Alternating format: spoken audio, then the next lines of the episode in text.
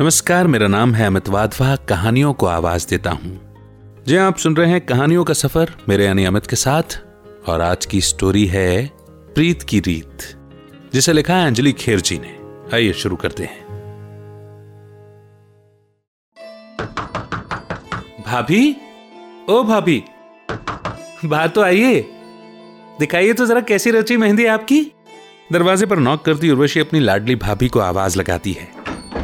Cut की आवाज़ के साथ दरवाज़ा खोलकर आलेखा बाहर आकर अपने दोनों हाथ अपनी ननद उर्वशी को दिखाती है। गाढ़ी रची मेहंदी को देखकर उर्वशी कहती है, वाओ भाभी, क्या बात! मेहंदी का रंग बता रहा है कि हमारे भैया तो आपको दिलोजा से प्यार करते हैं। मगर भाभी की ओर से कोई जवाब नहीं आने पर उर्वशी ने आलेखा की ओर देखा तो उसकी आँखें आंसुओं से लबालब देखी। तो वो पूछने लगी, भाभी, क्या हुआ? आज पहली बार करवा चौथ पर हमारी चांसी भाभी का चेहरा क्यों उतरा हुआ है? उर्वशी तरुण का फ़ोन आया था। वो आज घर नहीं आ पा रहे हैं।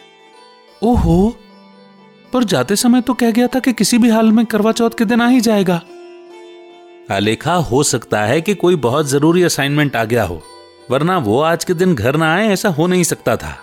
सास उर्मिला अपनी बहू को समझाते हुए बोली माँ तरुण बोले कि उनका प्रेजेंटेशन कल ही होना था। पर डायरेक्टर किसी मीटिंग में बिज़ी थे, इसलिए मीटिंग आज के लिए पोस्टपोन हो गई। अब वो किसी भी हाल में रात तक वापस नहीं लौट पाएँगे।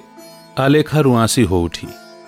कोई ना आलेखा, तुम दोनों एक दूसरे को पिछले चार साल से जानते हो। ये तो तुम दोनों की अपनी चॉइस थी। फिर तुम तो जानती हो कि इस प्रेजेंटेशन पर ही तो तरुण को फॉरेन जाने का मौका मिलना है। हम सबको प्रैक्टिकल तो होना ही होगा। है ना? बस। तो फिर आज के दिन तुम्हारी आँखों में आँसू बिल्कुल नहीं आने चाहिए। तरुण नहीं आ पा रहा तो क्या? हम सब तो है ना तुम्हारे साथ?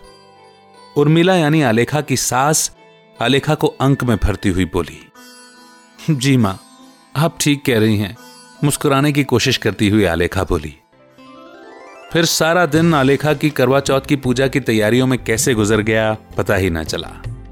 शाम को आलेखा पीच कलर का लहंगा और मैचिंग एक्सेसरीज पहनकर आईने में खुद को निहारते हुए सोच रही थी कि अगर आज तरुण सामने होता तो उसकी तारीफ़ में चंद लाइनें शायरी में गुनगुना ही देता। यही सोचते सोचते उसने मोबाइल उठा तरुण को रिंग कर दी।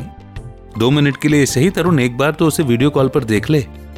मगर आप जिस नंबर पर कॉल करना चाहते हैं, वो नेटवर्क एरिया के बाहर है। सुनकर आलेखा ने भारी मन से मोबाइल साइड टेबल पर रख दिया। तभी उर्वशी उसके कमरे में पहुँची। अपनी खूबसूरत भाभी को देख उर्वशी की आँखें खुली की खुली रह गईं। भाभी? आज अगर भैया यहाँ होते ना तो तो बस भी कर उर्वशी हमेशा मस्ती सूझती है तुझे। उसके मुँह पर हाथ रखकर शर्माते हुए आलेखा बोली, देखो तो जरा माँ, भैया का नाम सुनते ही आपके बहू के गाल कैसे गुलाबी हो गए हैं? अलेखा का हाथ थामकर बाहर आती हुई उर्वशी अपनी माँ से बोली, अरे भाई, हमारे तरुण की चॉइस है ही ऐसी। अलेखा की बलैया लेती उर्मिला बोली फिर वो दोनों पूजा घर की ओर पूजा के लिए जा ही रही थी कि डोरबेल बजी।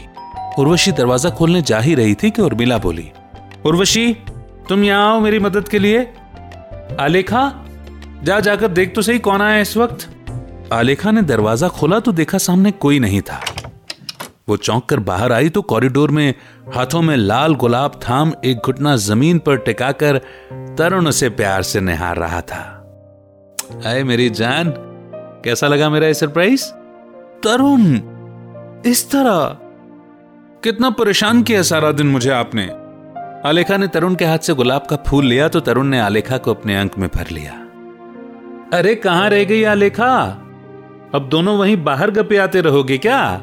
उर्मिला और उर्वशी खिलखिलाते हुए बाहर आकर बोली, माँ, उर्वशी, आप दोनों को पता था कि तरुण आ रहे हैं। हाँ हम जानते थे। हम तीनों ने ही मिलकर ये सरप्राइज़ प्लान किया था, भाभी। उर्वशी बोली, देखो, ज़िंदगी बहुत छोटी है। ऐसे ही इस मौके पर एक दूसरे को सरप्राइज़ देने, खुशियाँ बटोरने से ही ज़िंदगी में रस बना रहता है, बेटा। एक दूसरे से शिकवे शिकायतों में इन छोटी छोटी खुशियों को हम खो देते हैं। उर्मिला बोली, अब चले माँ पूजा करने? भाभी दिन भर से भूखी हैं। अब तो भैया भी आ गए, उनका व्रत खोलने। उर्वशी बोली उर्वशी माँ का हाथ पकड़कर उन्हें पूजा घर की ओर ले जाती है। उधर तरुण आलेखा का हाथ पकड़कर पीछे खींचकर उसके माथे पर अपने प्यार की निशानी के स्मृति चिन्ह उकेर देता है यानी माथे पर एक किस कर देता है। बस इसी मोड़ पर यह छोटी सी कहानी यहीं पर समाप्त होती है। छोटी छोटी कहानियों में अगर इस तरह की खुशियाँ मिल जाएँ, इस तरह के सबक मिल जाएँ और इस तरह का माहौल भी मिल जाए जो शायद हम भी अपने घरों में बना सकते हैं। तो कितना ही ना अच्छा हो, और अंजलि खेर जी की हमेशा यही कोशिश रहती है। उम्मीद है कि आपको यह कहानी पसंद आई होगी। तो जल्दी से शेयर कर दीजिए बहुत सारे अपने अपनों के साथ। और इस कहानी के बारे में कुछ भी आप कहना चाहते हैं तो डिस्क्रिप्शन में मैंने एक लिंक दिया है, उस ग्रुप को ज्वाइन कीजिए और अपनी राय साझा कीजिए। बहुत जल्द एक और नई कहानी के साथ फिर होगी आपसे मुलाकात। तब तक रखिए अपना बेहतर ख्याल। अमित का नमस्कार। जय हिंद, जय भारत।